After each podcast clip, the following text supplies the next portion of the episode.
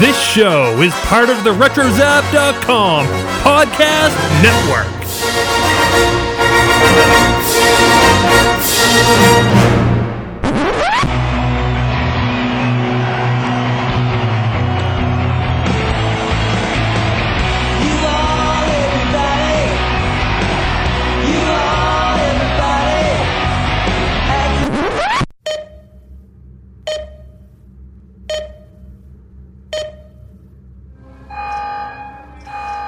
Welcome back to Previously on Lost. This is episode number 18, and I'm going to try to pronounce the episode that we're going to do just because of the fact that every time I say it, I usually get it wrong.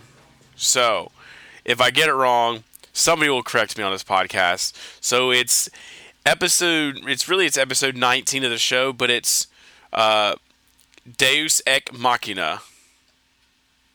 Did I say it I right? think that. w- Yeah, I think that was good. That sounded that right. sounds- Freak right? yeah. That's what I'm talking about. and uh, so this is episode 18, and uh, we're going to be talking about a, a very Locke centric episode. So uh, I'm Mike, in case you don't recognize me. And uh, over there, I have uh, Corey. How's it going, man? Oh, it's going well, man. Going well. Good deal, good deal. And what about you, Steven? It's going going good here as well. All right, all right. And uh, you know what else is going well? Our Discord server over on the RetroZap network. So I encourage you to check it out sometime. And uh, you could do that. Just go to retrozap.com. Dude, everything is there. So check that out. Um, as far as uh, show announcements, there really isn't any show announcements. We mentioned on the last episode that there's no more spoiler zone, so we're just kind of got to kind of go full bore to this thing. Uh, get that full bore. Uh, maybe somebody picked up on that eventually. Uh, but we're just going to go right on in, in into what we uh, just be able to talk about spoilers because it's again it's getting really hard, especially with this episode. There were so many things uncovered in this episode that we would have nothing to talk about if we had to stay spoiler free. just just just because. Um, but we'll get into all that here uh, after a moment. So, you guys ready? Oh, I'm ready. Ready. All right. Well, Steven, take us away, man. All right. Previously on Lost in Australia, Locke is turned down for the walkabout he signed up for after he failed to inform the company that he was a paraplegic. Upon flight eight feet, flight 815's crash, Locke is amazed to find that he has the ability to use his legs again. And Locke muses with Boone about how to open the hatch door, which has no handle and no obvious way of opening it. Unless you have a trebuchet, then you could possibly open it. A, a treble, treble what? Treble, A trebuchet, trebuchet. How do you spell that? I have no earthly idea. There's a T, Well, it ends T with a at the T. I know that. oh, all right. Thank you, Steven, for uh, for catching us up to uh, what this episode's about. and uh, another some additional information here. This is season one, episode 19, and it aired on March 30th, 2005. It was directed by Robert Mandel, written by Carlton Cuse and Damon Lindelof. Those would be the showrunners. The uh, minds and- themselves. Oh yes, two men and a polar bear. It's the spin-off That show. sounds like that sounds like a really bad joke. Uh, And so in this island, or on this in, on this island, um, in this episode, after a mysterious dream, Locke sets out with Boone to find a crashed Beechcraft, in the hope that it will lead him to further lead him further on his quest to open the hatch. Meanwhile, at the beach, Sawyer begins to suffer from severe headaches. Flashbacks in this episode concentrate on John Locke's first meeting with his biological mother and father. Very interesting. Very interesting. We'll learn about Mr. Cuther here in just a second. Uh, Mr. No. Cooper. Not at all, Mr. Cooper. Uh, a little bit about this episode. Uh, the title comes from the Latin term uh, Deus Ex Machina, which means God from the machine. In film and television, uh, it usually refers to a new kind of a plot device, such as a person or object that suddenly arrives and conveniently resolves an unseemingly unsolvable problem. Um, we call that super. You know, in the comics world, we call that Superman. Um, oh, look, I can't beat a bad guy. Let me come up with a new power. And uh, no, uh, let's see. Swoosie Kurtz and Kevin Teague, who plays Locke's parents, are only eight years older than Terry O'Quinn. Felt like they were really Uh, trying to make Locke look younger in this episode. They really did. They really did. Uh, let's see. Locke's mother, we'll find out, spent time in Santa Rosa Mental Health Institute. This is where Hurley was a resident previously. Uh, the nurse who checked up on Locke after operation is the same one who spears, who speaks to was spears Jack, who speaks to Jack in Man of Science and Man of Faith. Um, the events of this episode, excluding flashbacks, begin on day 39 of being on the island and run through day 41 when, Do- when Boone dies and Aaron is born. Spoiler: Day 40 would be Halloween 2004 to the survivors. So this kind of I put that in there to kind of catch everybody up. So we've been on this island for 39 days now, for a little over a month, and over the next couple episodes, you're gonna see like two days pass. Um, because you know Boone dies. Poor Boone. Uh, this was the first episode. This is amazing. Co-written by the executive producers Lindelof and Cuse. It's amazing they didn't do anything sooner. This is the episode they wanted. Well, wasn't uh, wasn't Lindelof a showrunner early on, but Carlton Cuse wasn't? I'm not sure about that. No, but- I think Cuse may have been a writer early on, but he never. But then, and he he, he moved up to. I, I I can't remember exactly what it was, but if you watch, if you when you watch this episode, regardless of when they came in, this has Lindelof and Cuse's you know touch all over this episode. This is, I mean. There were other episodes that were good, but this one just felt like a Lindelof and Cuse kind of an episode. I feel like this is where you start to feel the uh, baton handoff from J.J. Abrams to being, um, you know, really centered on Carlton Cuse and Damon Lindelof's vision. You know, because Right. J.J. Abrams set up so much for the beginning of the season in the early show, and arguably, you know, the whole series. But then these guys really take over and take it in their own direction at this point. Right, and they kind of add a lot more of the spiritual side and the mystical side to the island itself. Whenever whatever episodes they they produce. So and good. you know when you look at this episode with with John Locke, oh my gosh, they plant these seeds that are like hitting us in the face, but we d- we can't see them for seasons to come. Some of the stuff that is right Yeah. there. Oh yeah. Oh, I remembered now what I was going to do the rating system.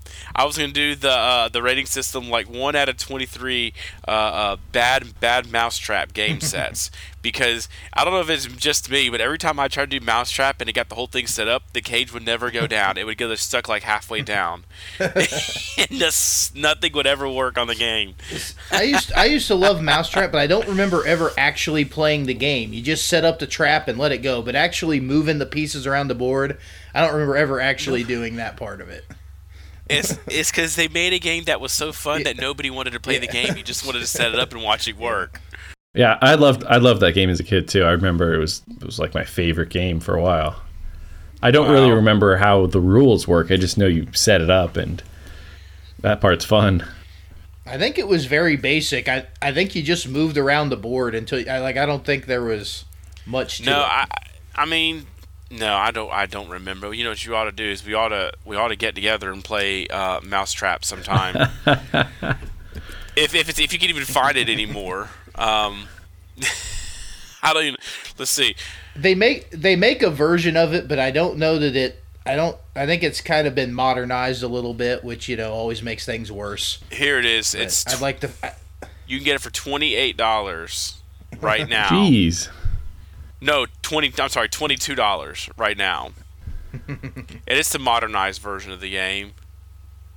So I wish I had an older version. That'd be cool. But we're not here to talk about Mousetrap. Well, ish, we are. uh, we're going to talk about that then, I guess, in our uh, kind of in a four to eight episode moment. So, um, what do you uh, what do you what do you guys think? I know uh, I think like all of us have the same episode point. Uh, John Locke's toy store. job. That was before the box What- company. everybody. sto- yeah, what store was this supposed to be? I couldn't tell if they were trying to be a Walmart, a, a Costco. So like I, I didn't know what. I feel like a Toys R Us maybe. Maybe. Yeah, it it seemed like some sort of Toys R Us like store. But the blue vest kind of throws me off. I don't know what that means. But I think I think John, he's like an assistant manager or something you could see on his badge and it says a lot of times people wear like the little vest if they're, you know, a special customer service person. Yeah. I really like the way he and and and for somebody like me in the profession I'm in, I really like the way he he got down and he just explained the game to this kid and showed him how it worked, what does it do, and you can see like the kid was like really interested in it, and of course then he sees his mom. Uh, but I really appreciate that, and so we know that John Locke originally had a um, had a heart, and uh, Well, you know, we we we see him do this on the island with Walt. I mean, he he enjoys games. He enjoys, you know, he played the game with with his friend over the phone at work, and uh, you know, he he teaches Walt backgammon, and he he still enjoys his games, and he's good at at teaching youngsters how to play them. Yeah. Even poor Boone. He teaches him how to play how to play uh don't climb the plane. Um but uh I really like this episode because you start to see John's connection with this island with the island. In this episode, you you really start to see because you know he's you know toward the end he's he, he he's blaming. He said, you know, what did I do? I did everything you wanted me to do. After Boone got hurt, he said, I did everything that you asked of me, and and I've given everything. I've had faith in the island. You see it come out when he's talking with Boone. He says, you know, the island will show us what to do, and the island tells us, and and you start to see this really like John Locke is really spiritualized into this island. And Boone has, I guess, a normal person's reaction to this when you're trapped on an island for 39 days. Okay, buddy, what did the island tell it? Oh, okay, maybe you should get some shade, man. I mean, Boone just had this reaction like, John, what are you what are you talking about? So we really start to see this connection grow in the island, and I really like that um, in this episode. That's one of the things I enjoyed.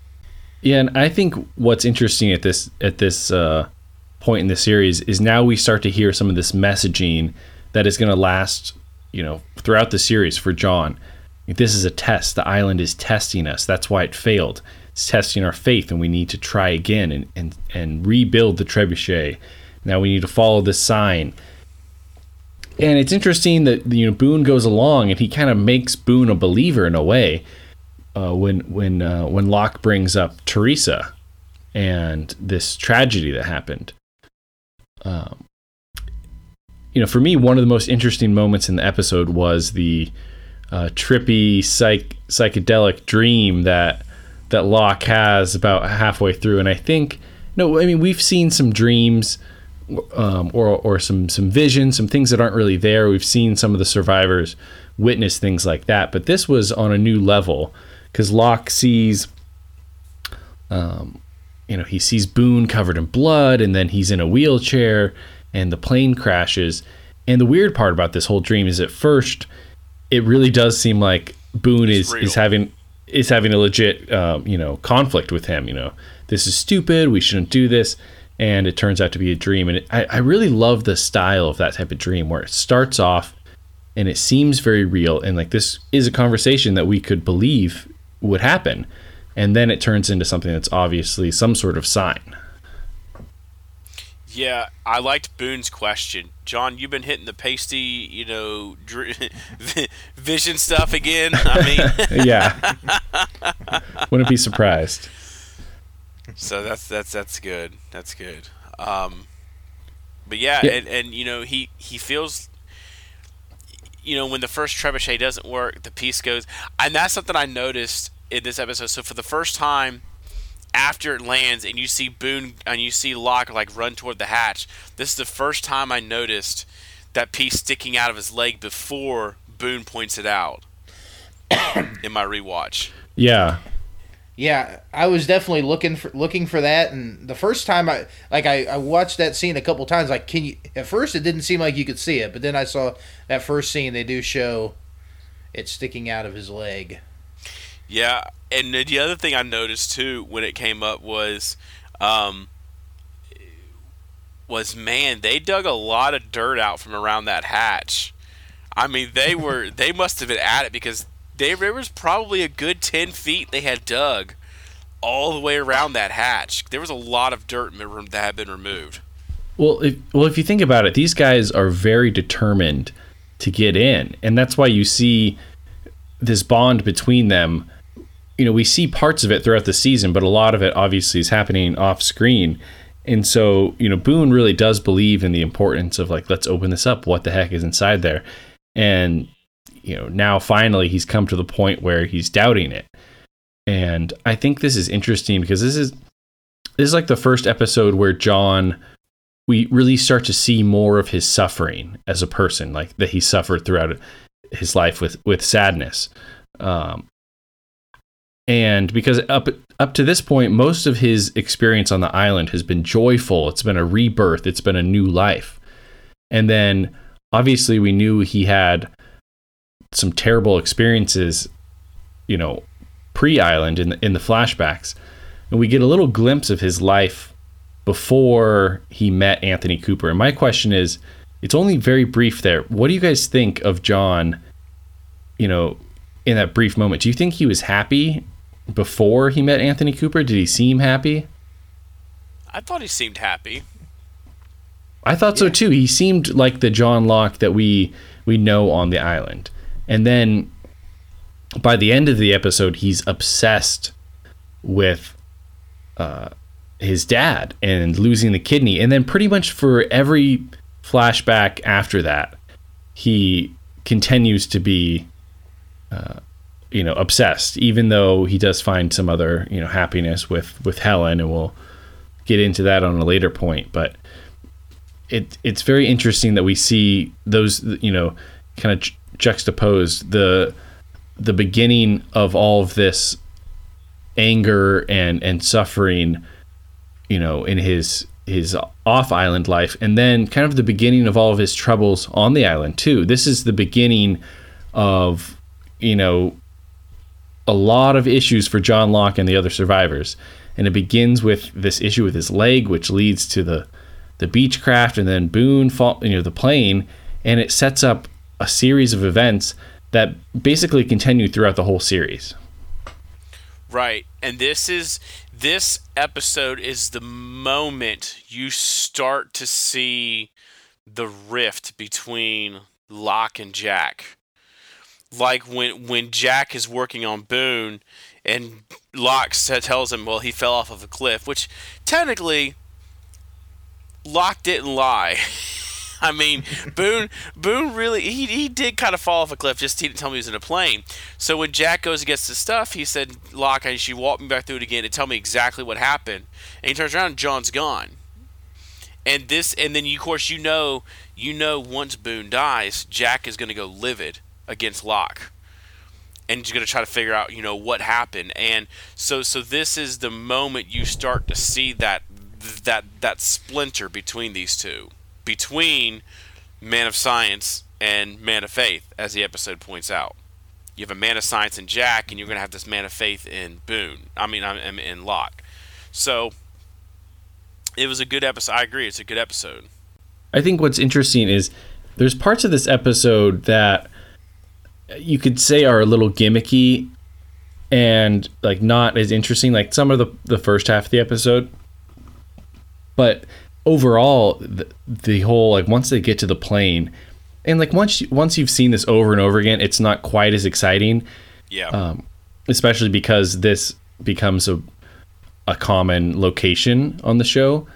But i mean i i remember when you first watched this it it's one of those moments that really blows your mind and i think uh, we were talking about in the last couple episodes we were talking about in translation how it was a great episode, but the reaction of a lot of the fans were that the the um, overarching story of the show wasn't really being pushed forward. This is kind of the opposite episode where the whole story of this show is really being pushed forward by the events that happen in this episode.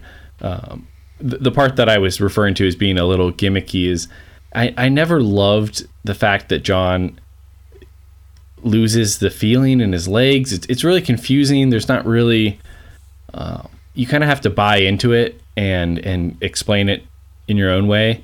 But you know, it, it starts off as the hook of the episode, and then you know it plays a major point later on where Boone where he can't climb up and Boone has to, and then Boone dies, and then we don't really revisit it. I don't I don't think it's fully. Um, yeah, so, somehow explained. Boone falling in the plane enabled him to get the feeling back. Yeah, I agree. They they really didn't explain that part of it um, very well, which is probably one of my complaints about the episode. Yeah, I, I, I, I, I don't know. I think, I think probably what happened was, is, you know, we know the island has got mystical properties to it. Um, later on, we learn about the pregnancy, mystical properties. We learn about just a bunch of different other things. So I'm thinking what happened is the moment that Locke started to lose faith in the island because the trebuchet didn't work and now he didn't know what to do to get the hatch open and he started to lose faith. Down said, "Okay, you know, I rewarded you with the ability to walk once you landed because uh, it was uh, we learned that Rose had cancer until she got to the island and then the cancer was was gone." But she and and if she had gone back, she probably would have received the cancer again if she left the island. So we know the island has those properties, so we know he gave him his legs back. Obviously, he can't feel anything; they're numb. So he's got a sense of neuropathy going on in his legs. But we, and so when he started losing faith in the island, the island said, "Okay, you know what? You you've lost the reward we gave you when you landed here because you were looking for something and you found it. So we gave you what you wanted to keep finding it, but then you you, you lost faith in us. So we're done." so they took the feeling away. But yeah, it, it I think they should have revisited it again, and they never did for sure. Yeah, I, I think that that explanation makes sense to me, and I think that's what I've I've thought it was before. But but it doesn't it doesn't play in the episode like as exciting as it as it could if it was a little clearer. But it but in the end, that's not really the the most important you know aspects of this episode because really him losing his legs it's it's all it all ties back to this battle with um you know with his faith in the island this new developed faith and then of course learning about his past this you know this episode him banging on on the the steering wheel of the car and that music playing. Oh man it's that's like one of the all-time you know greatest lost moments there. And it basically affects pretty much every other John Locke episode except for the episode in season 3 the you know where he's working on the commune that's probably the uh, worst Locke. I mean no not probably it is definitely the worst Locke episode and it's very weird uh, but every other episode is somehow tied into this episode, related to Anthony Cooper, related to his uh, paralysis, and and uh, um, you know it's all connected. And it makes it makes for a great story, a very tragic story too. Yeah. And you and you mentioned the music that played during John Locke's uh, during that swell at the end of what was going on in his life. Man, I just I that's just another moment to me that I was sitting there watching this and I'm thinking, man, my Michael Giacchino is just absolutely was just spot on in his musical gifts in this in this in the show. I mean, just I, mean, just his talents were just were there. I mean, he had the right music, the right motivation behind it for for, for the person. So that was it was good. It was a good spot there. Yeah, I think I think he'll go down as an all-time great composer. I think he's already won an Academy Award or two, and yeah, he does a fantastic job. A little nugget of, of trivia that probably people know. I think you find it on the uh, uh, extras on the DVDs. Well, I guess a lot of people don't have DVDs anymore, so maybe not. But the I, I, I still do. I have all my lost DVDs. Yeah. All the extras. oh, it's fun to watch those extras. Well, apparently in the scripts, uh, a lot of the times when when it was a very emotional moment, they were planning to lean on the um, the score, and to convey that in a script, which is not you don't just usually in a script you don't just write the score is awesome here. It, it just doesn't work. Like it, it's usually you're describing what's visually happening in, in a screenplay. And so they would just use a lot of uh, curse words and vulgar language to emphasize the, the importance of the scene. And apparently that was the, the cue that like, uh, you know, this is really effing hard or whatever. Like oh that this means that like the music really swells up here at this point because wow. So, that's interesting. I never heard yeah, that. i never heard of that before. Interesting huh. uh, tidbit there. Um, because they really they really counted on that music. Like it was a very uh, crucial part of their their storytelling. It wasn't just an afterthought. Oh you know the music will probably be good. It was very much intertwined in the storytelling. And, it, and it's so important to many of these episodes. What about you, Steven? You got anything? Well, um, still, still in the flashback. Um, I really found the conversation between Locke and his his mom um, in the diner. I definitely thought that was an interesting conversation because it again it again plays on the whole this, this ongoing theme of Locke being special. So here's another person telling him he is special, the whole immaculately conceived thing kind of led to a good joke by his dad. I guess that makes me God. But you know, the whole this is part of a plan. You know, you're you're very special. Like it's felt like Locke is getting told this, you know, all of his life how how special he is. Um, and you know, it definitely comes into play and. Uh, how his story plays out on the island for sure. Yeah, those two two scenes really uh, pair well together. The the two meetings between his mother and his father, and it's interesting because both meetings are filled with with half truths and filled with lies too. And some of the stuff we we think is is accurate later on, like the scene with Emily Locke, you think, oh, she's a nutcase that she doesn't know anything. But then later, years later, people would look back at that episode and say, "Oh, she says you're very special. There's something important." Of course, the whole immaculately conceived thing was a lie, but there was something to him being special. And you also have, you know, Richard Alpert goes and sees him. Other people tell him he's very special. And this is one of those scenes.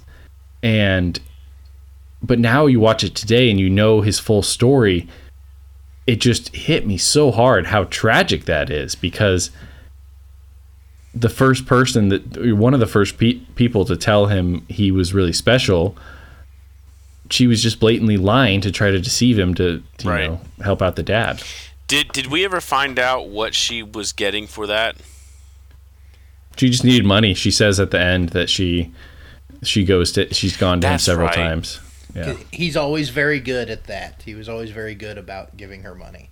And then the first meeting, I had it as one of my my top moments.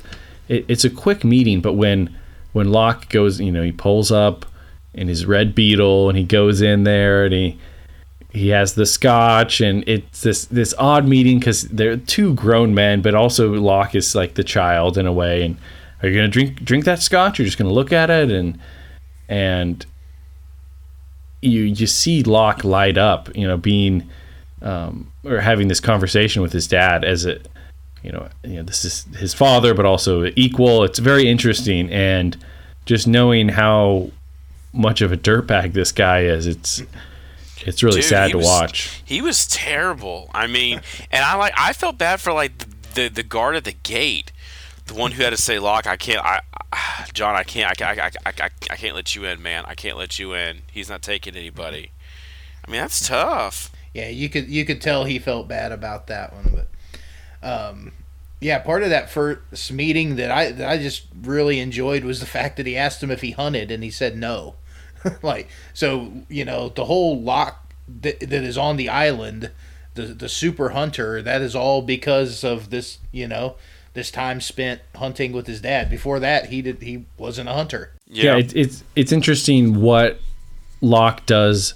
I'm trying what I was I was trying to piece together in my mind what he does after this, and I think that that Locke is angry at his father, but at the same time he learns some new things about himself while he spends his time with his father, and then he then he tries to go, uh, you know, apply this in his life and turn into this this master hunter, and in a way maybe be better than his father at, at some of those things because the, that first uh, fir- first couple shots in the in Anthony Cooper's house show him on all these, you know, exploration things. He's looks like he's out in the Sahara. He's scuba diving. He's doing, uh, he's fishing. He's the guy that's done done everything imaginable, which which goes to show you, you know, some just because you've done amazing things like that doesn't mean it's fulfilling. Because this is a guy who is, you know, he's always trying to, to deceive again because he's never fulfilled, and he's a bitter, angry old man, and a very interesting villain on this show. Smooth Right, talking is- con man. Right, because this isn't the last time we're going to see this guy. He- Definitely he- not. He'll be back multiple times throughout. So I guess we can all kind of agree, though, that the storyline for John Locke and his his backstory, his character arc, really, really moved along and developed quite well in this episode. I think. Yeah, definitely. Let's talk about Sawyer, Sawyer, and and had his headaches, and then um, Sawyer and Jack's relationship in this episode. God, this was this was kind of funny to me. Um, Sawyer's having headaches. Kate was definitely concerned about Sawyer. Um, she she so she goes to Jack and he said, "Why are you having headaches?" Well, no oh, it's him. So it's almost like he, he knows if it's not her, it's always going to be about Sawyer. And um, so he goes and checks him out and, and offers to help. I mean, he he offers to help when he walks by, and so eventually Kate comes and it takes him to the caves, and he starts asking him questions. You know, have you have you ever slept with a prostitute? Have you ever contracted an, an STD? And when was your last outbreak? And, and he just and he Yeah, just- yeah, yeah. Wow. Ja- Jack came out came out swinging on him on that one, and uh, and I remember he walked away, and, and Kate said, "You know, he did deserve that, but." I, I Jack, that was This that was- was that was, was a re- good that was a good move by Jack. He he was pretty suave about that. oh yeah, This was really a great Jack episode. The, he he he was just uh, he was he was on point all episode. Between that and then the telling him he had myopia and scaring him at the end, Jack had jokes this episode. Jack Jack did nothing like Hurley's joke, which we'll talk about here in a little bit, but.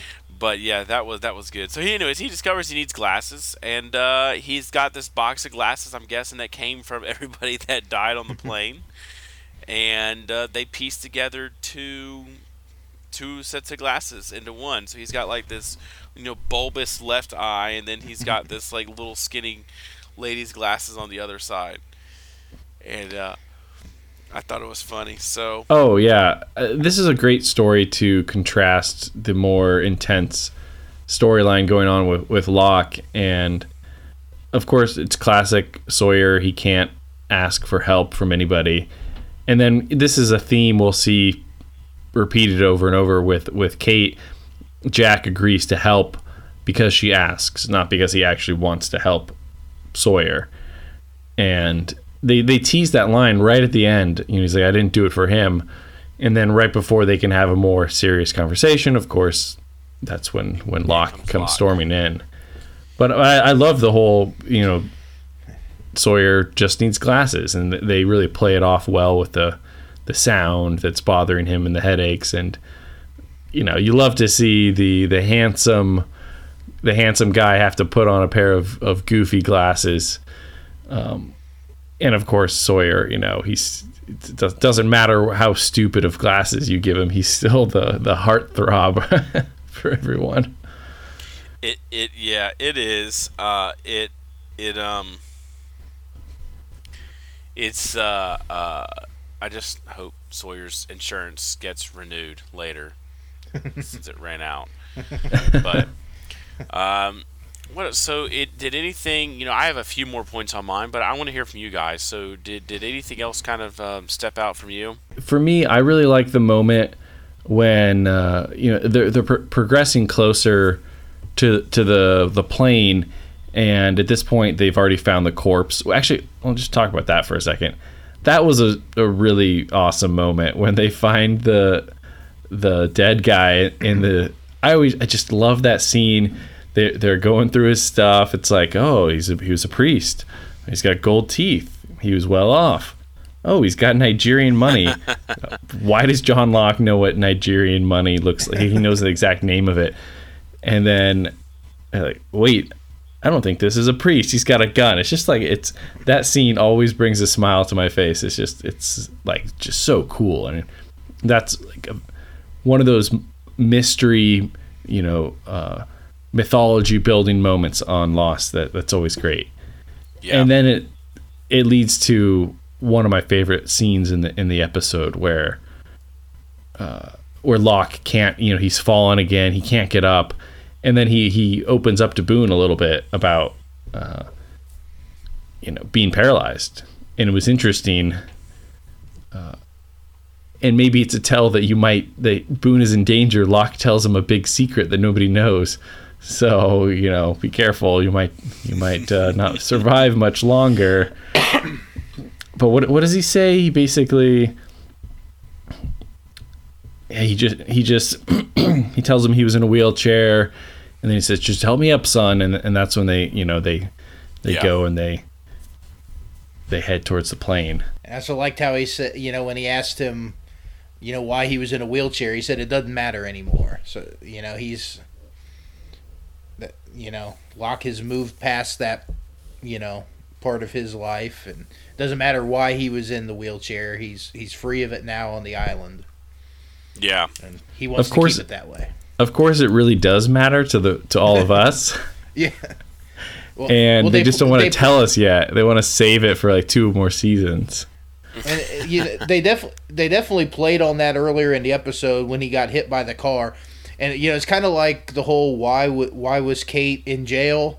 They do that with why was Locke paralyzed. They just they keep throwing things at you to make you think that that's why, and it you know they don't really give you the answer until further down the road. But Because if they gave us the answers now, we would never watch the show anymore. when it first came out. Yeah, and then I think this is like such a a tense, cool scene at the end. You know, so Locke and Boone have, you know, you see you have this great bonding between them. You know, he's and they're getting closer and closer. They're gonna do this together, and you know something's gonna go wrong. And Boone climbs up there, and it's just, you know, they find the statues, which is a, a great way to set up you know more drama of course for charlie. And it's just it, it's always to me it was always so cool. It's just like how this is not what you'd expect to find. And you're like what and now you want to know what is the story behind this this plane? Like how did it get here? What were these drug smugglers doing? And uh and it seems like there's no answers and then you know boone gets to the uh you know the radio and ultimately you know it's the cause of his death and Of course, now we, we know that the radio transmission was the tailies, and we'll we'll find that out um, here after a while. But we know they, they kind of answer back, but they were in the middle of their own problems at the time. We're dealing with with which they and they that they couldn't pinpoint who was killing them, and uh, they end up finding this and think and thinking it's the others, and it ends up not being the others in the long run. But but I, I don't even know if they had that planned out in this episode. Like I don't even know if if they said, "Hey, we're gonna have them." You know, he's gonna hear something on transmission or whatever. Because they could have gone two ways with this. They could have said, "Yeah, later on we wanted to do somebody with it," or they could have said, "It was really all in Boone's mind at the time that he was imagining somebody else was on the other line." But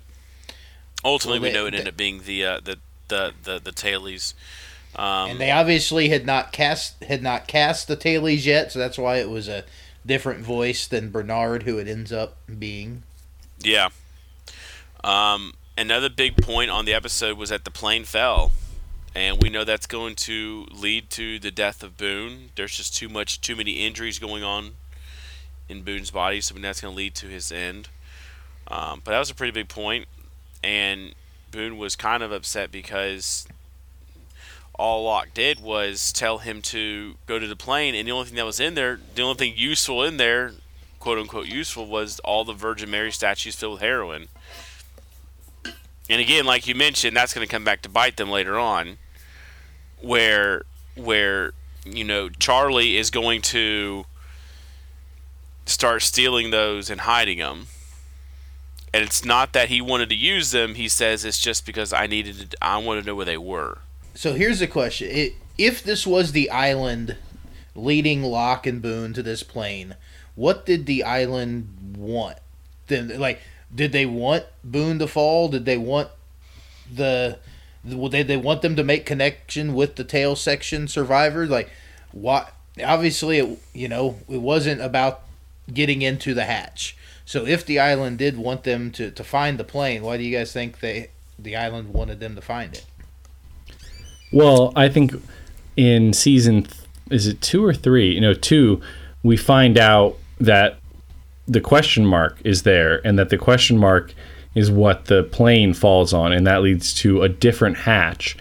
And inside that hatch, you have all those video cameras that show inside all the other you know stations. the swan hatch. So i think i think that that's what the island wanted them to find. Well you know some people think that. The other the other theory is that what happened was supposed to happen and that they were supposed to find that plane and uh, you know the message here is that other people have crashed and maybe what the island is trying to tell them is that that other people have been brought in, brought here for a reason. And that that could be basically the, the message just you know kind of exploring this deeper. And, and if Locke was able to to figure that out but the problem is Locke is so obsessed with I need to get in the hatch that's the only thing that matters he can't you know comprehend that maybe there's a, there's a greater um, thing going on here. Yeah, I, I don't I, I never understood why um why they allowed it to happen, but I do think you're right. I think it had to do when he meets Echo and Echo makes him show him the location of the plane later on in season 2 and Echo looks down from the cliff and sees the question mark and that's where they go. Um, I think that's the main thing the island was showing. I just think that see I I, I don't think that the I don't think the island wanted Boone to die.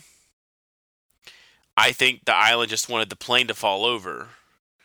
But Boone was not able to get out quick enough in order to avoid death. But I just think the plane he wanted the plane to fall over so that, you know, if Boone had gotten out of the plane right as the plane was going out and had gotten back on top of the cliff and looked down, well guess what he would have saw?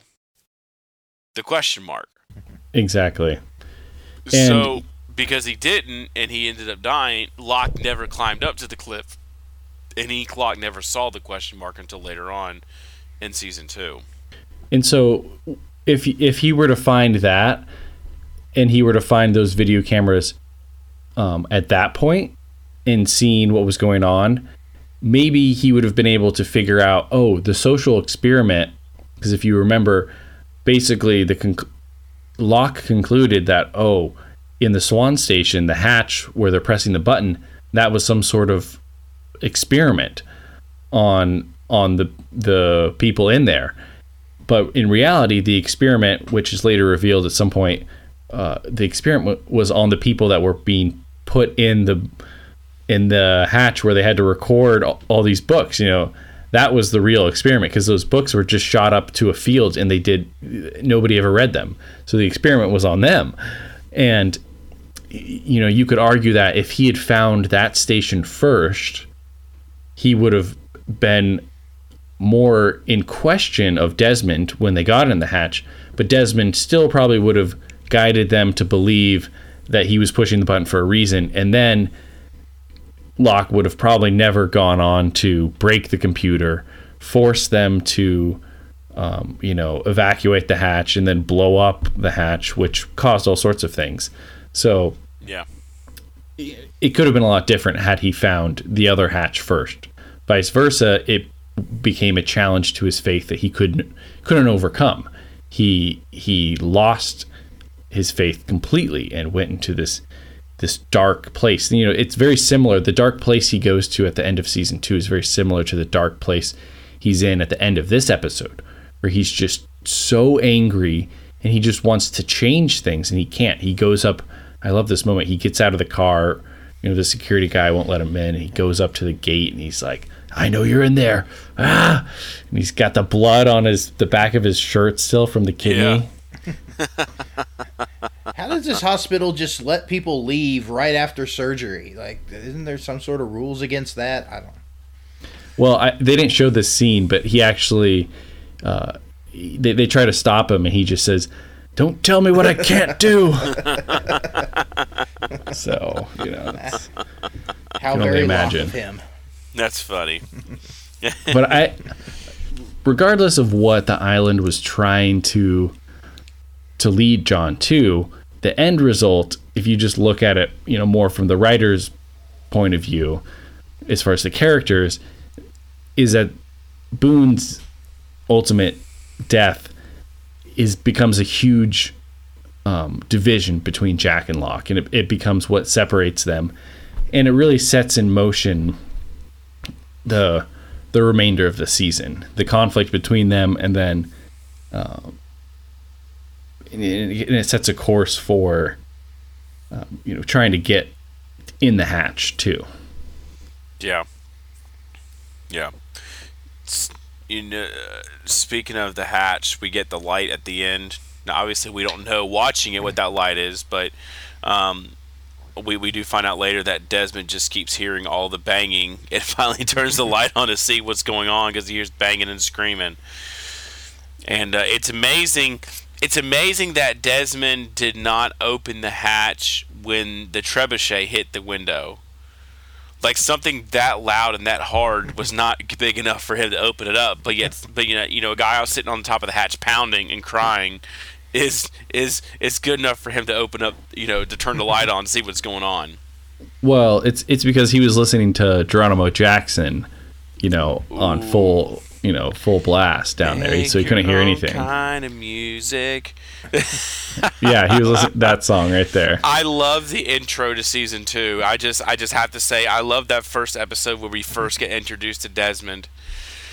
in season Oh, yeah, two, so you know he's In, ma- in a way, it's in a way, this was the the first meeting in this episode between Locke and Desmond, though it was it was through sound and light, not through actual face to face meeting. But uh, and those are my two favorite characters.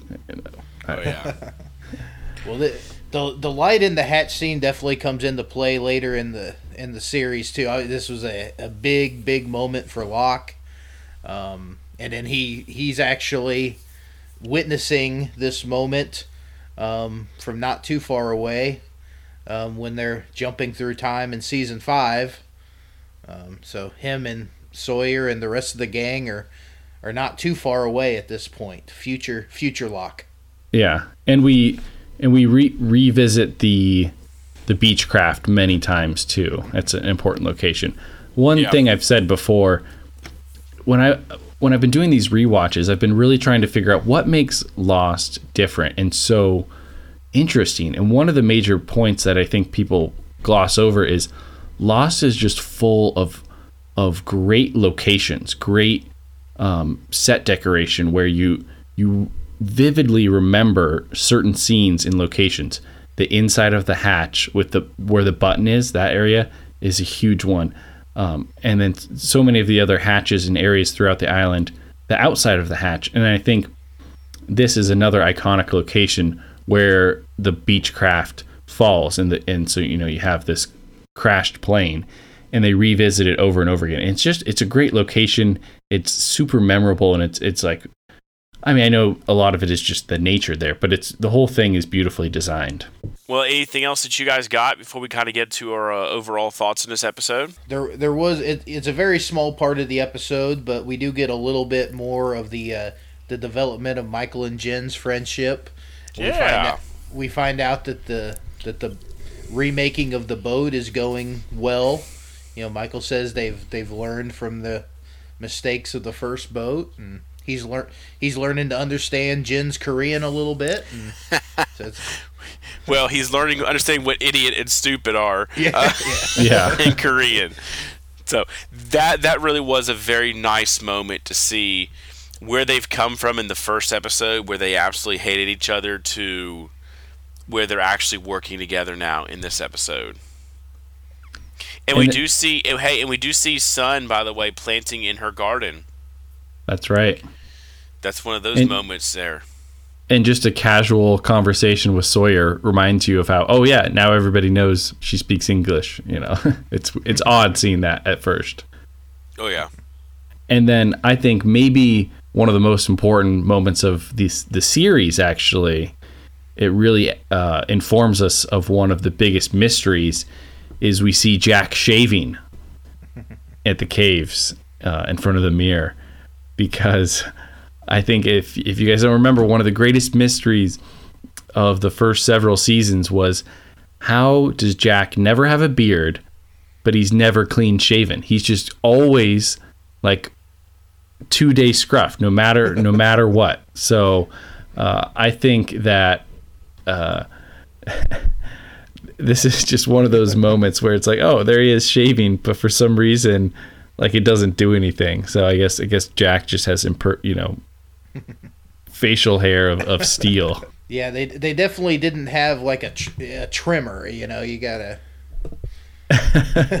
It's probably like one of those re, uh, disposable razors that should have been thrown away like weeks ago, and people are sharing it or whatever. Or he's he's just used one the whole time. But I remember, you know, this is ten years ago, whatever. There was like a video of like the top fifty lost mysteries. And kind of as a joke, the number one mystery was Jack's facial hair. Nice. It's like he because in the first several seasons, you never ever see him clean shaven, but it's also never grows very far. So it's like always he shaved the day before where the episode starts, and now it's grown out just a little bit to have that that type of uh, look to it. Um. So any any last thoughts that you have, Steven? Anything else that that jumps out on you? I think the thing that has bothered me since I first watched this show has always been one of my biggest questions. It's I know that Locke's dad is is, is just a natural born con man and he's not a father, but he he didn't have to do what he did to Locke to get the kid. Locke would have just given him the kidney if he was just decent to him. Like, why did he have to go through this whole charade to, you know, to give his mom money and get him there and just abandon him? Like, he, you know, all he had to do was just be halfway interested in him, and and Locke would have, you know, given him the kidney without going through all of this. So I never did quite figure out why he had to, to go to those lengths. Yeah, I, I agree with that. I don't know why he feels the need to, to do this huge orchestrated thing when he could, you know, be a little more honest. You know, at least kind of meet him in the middle as far as like, hey, I'm your I'm your dad. I haven't, been, you know, but I think he wanted to play the innocent character. It's Like, oh, I didn't know, I didn't know you existed. I would have come to you before, and um it's a little weird. You know, he. Th- I always just think, why can't you just be? You don't have to be John's best friend, but can't you just be a partially okay dad and just like you know, we'll see you every once in a while. You know, we'll we'll get together for for dinner. But I think at the at the end of the day, uh, Anthony Cooper has a lot of deep seated issues, and he just can't. He doesn't want any sort of commitment to any person. And like the closest relationship he probably has in his life is the the security guard that he's got out there. And that's sad that that's his only closest person he's got in life is a security guard. And even he doesn't want to be mean to people like Locke. I, I feel I just feel like he could have saved himself so much all those future you know conversations where Locke was hiding out outside of his house and you know obviously that was annoying him so he could have saved himself all that grief by just having a, a couple conversations with him after the surgery it just I, I feel like his his plan kind of backfired on him there Well, I think what you can look at it, that's interesting is you look at Sawyer and you go, this is what Sawyer is like now, and Sawyer is, you know, a much better person than Anthony Cooper. But you could see the type of isolation and the issues that Sawyer has. And had Sawyer, you know, maybe if Sawyer didn't crash on that island, you know, he would have continued down a path of crime and conning and eventually turned into someone like Anthony Cooper. Um, you know, maybe that's a little harsh on Sawyer, but you you can see the direction he's going. And it, it that scene where where John wakes up and he's he's in the uh, he's in the hospital and, and his dad is gone is, is definitely that's a tough it's heartbreaking and it's one of those scenes where you go like immediately go ah oh, of course like it was so obvious the whole time but we couldn't you don't see it and then you you understand like how horribly conned he was. I don't really understand what it i, I don't know how hard it is to get a kidney but i always thought like aren't you super rich? Couldn't you pay someone a ton of money to but he you know he might not be that rich. He may just appear to be really rich because he's a con man. He cons people gets enough money to buy expensive things and then he runs out of it.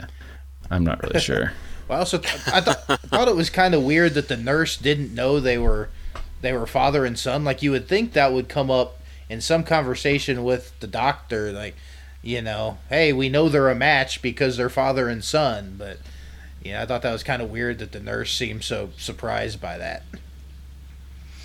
Yeah, it it, it yeah. She must have just like started her shift and the other nurse went home. Something like that. And, well, well, you would you would think on the forms that he filled out, it would be like, you know, relationship to the you know donor or or anything like that, and you think it would come up there. You know, you would. Think. I mean, but but when you watch this episode, of course, you know we knew watching it going in. But when you watch this episode and you see the beginning, you know, uh, oh John, I told you twelve o'clock and he said, "Oh, I thought you said 11." It was is one of those. Oh, he had he had planned that like the whole time, and he said, "Well, you know," he said, "I'm an old man, and the donor list is a long list." so when you see these things, it should even if you've never seen the show, that should click off in your mind right there. That should throw up a red flag.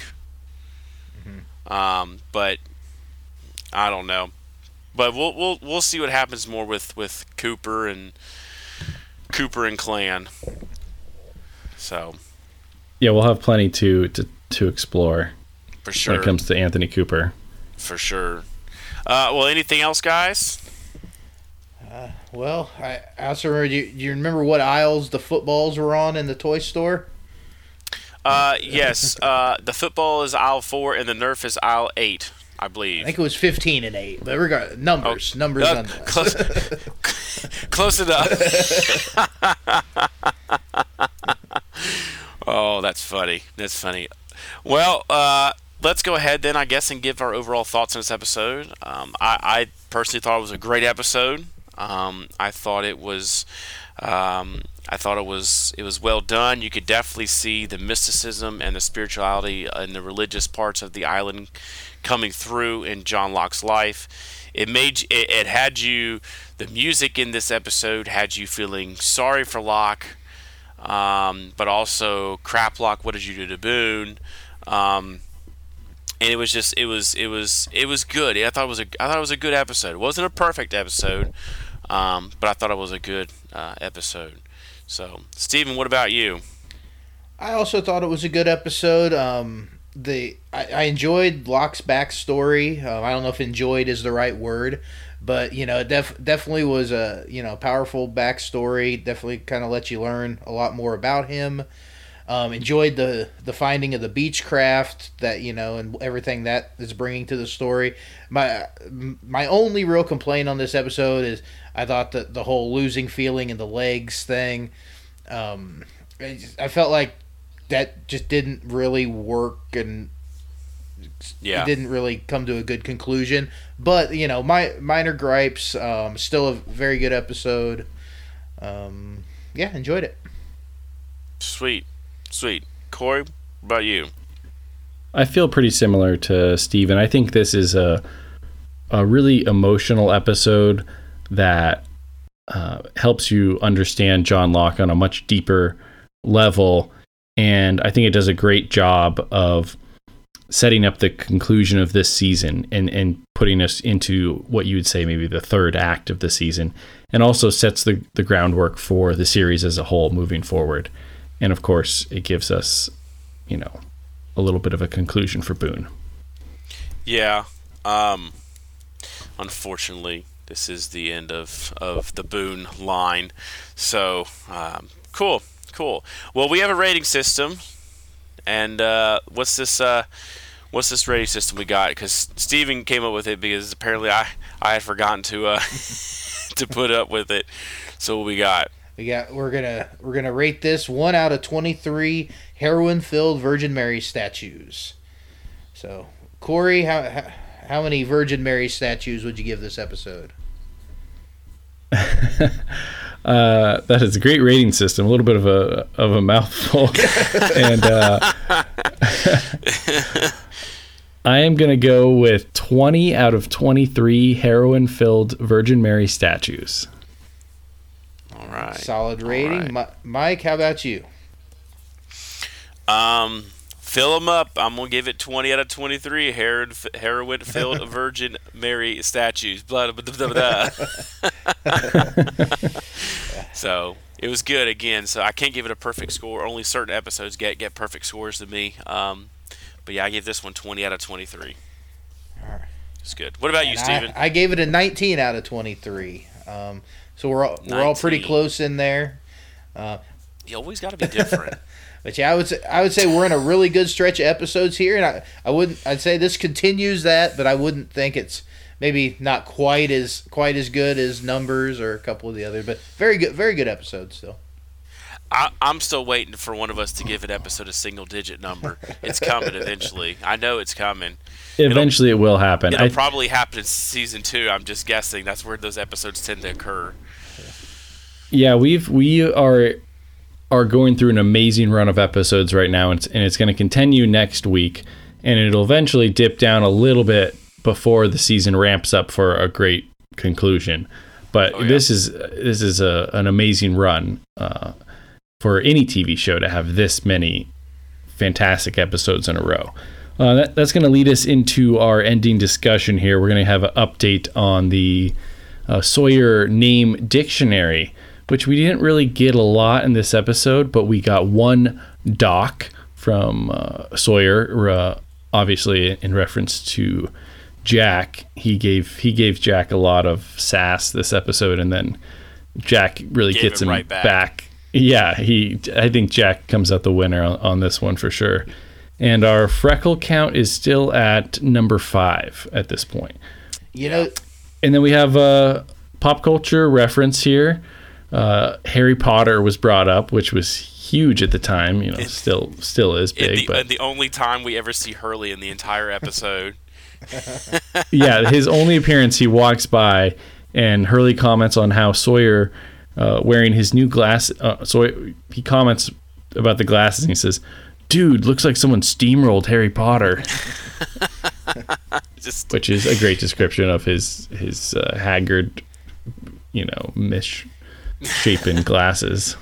oh yeah, And that's going to be oh. our only pop cul- pop culture connection uh, yeah. this- it was this it was week. A little, it was a little light today. you know, It's little Sawyer's name dictionary was kind of disappointing this week because you know Jack. Jack said if he helped Sawyer, all he was going to get was a snappy one-liner and maybe a new nickname, and he didn't even get the nickname, and he helped him. I know, right? It. Okay, it's well- like, it it's like it's like the creators were taunting us there in this episode. Well, I'm going to come to Sawyer's defense and say it's because he had the horrible headache. So he really he was not on his nickname game. I think we're going to see a revival of the nick- nicknames coming up now that he has new glasses. Oh. Sawyer oh. 2.0. Oh well, that was all for uh, for Deus Ex Machina, and uh, our next episode is a little easier to say. Um, it's going to be called Do No Harm. It's going to be a Jack centric episode, so obviously we're going to get some Jack flashbacks, but we're also um, we're going to see the. It's a very this next episode is a very emotional episode, especially on the show Lost, because it's the first time where we've had a uh, major character's death occur. on the show um, especially before the season finale. Most time people spe- expect major deaths like in you know half season finale or season finales and that kind of thing. They don't expect them just like episodes away from the season finale. So this is mm-hmm. kind of mm-hmm. our first major episode, you know, um, character death. Um, the only other one that we would have remotely called, I guess, a major would have been the Marshal, but even then he wasn't really even a major character. And um, you, usually you don't kill the best looking person on the show. They own that up. But, you're, be, you're, being a uh, little you're being be a, a, little disrespectful to Scott right now, but or was it or was it Steve? oh, oh I, I, thought remember. that was Steve. oh my gosh, yeah. Scott Steve. Oh, but uh, but do no harm is the next episode. It's a Jack centric episode. Good, another good one. I can't wait to get to there. Uh, but if you want to talk about it more, here's how you do it. You can follow us on Twitter at RetroZapped at Lost Rewatch Pod. Um, you can find me at the DC underscore fanboy on Twitter. Um, you can also find me on. Um, I currently do a few other podcasts. I do DC Talk podcast, which is everything DC Universe, uh, Cape Chronicles, which is everything movies, superhero movies, and then I started another little podcast, which is just me, and it's called Mike's Movie Minute and uh, it's only about at the most five minutes and i just watch a random movie just because i feel like watching a movie and i just give my right out of the box, just thoughts on the movie. Give it a little, give it a little review. So it's nothing big. It's just like a five minutes or less kind of movie. It's Mike's Movie Minute. That's where you can find me. And uh, Steven, what about you? Where can they find you? I am on Twitter at Lucky13Steve. And you could also probably find him on the uh, Kansas City Chiefs website and fan sites and all, all, those other places too. Uh, and uh, Corey, what about you? Where can we find you, man? Uh, you guys can find me on Twitter at Original Mav. Original Mav. Love it. Love it. And uh, like always, you could join us in the RetroZap Discord. Uh, there's tons of things, tons of areas we can talk about in RetroZap. Um, a lot of other podcasts, exciting things. I know we have um, a new one coming out. Uh, Green Justice just just wrapped up their last episode because the Arrowverse or Arrow ended, and a very sad episode. Um, but um, they're doing a new episode or show called Superhero Suite, which will probably be like a once a month, all things comic books. So check that out. Um, but other than that, uh, just go to RetroZap.com. Check everything else out. There's articles, there's posts, there's podcasts, there's a TeePublic score, or just anything that suits your fancy fandom. Um, but is there anything else, guys, before we head on out of here? I think that's it. I'm I'm excited for next week. So uh, this is this is gonna be I think it's gonna be emotional. I feel like we we should do a little uh, recap of of Boone in general. do like um, a tribute video or something yeah. of Boone. You know, playing before and swelling music and yeah. Well, it's time to uh, close the hatch, and uh, we'll see you guys next time on Previously on Lost. Peace out. Peace out.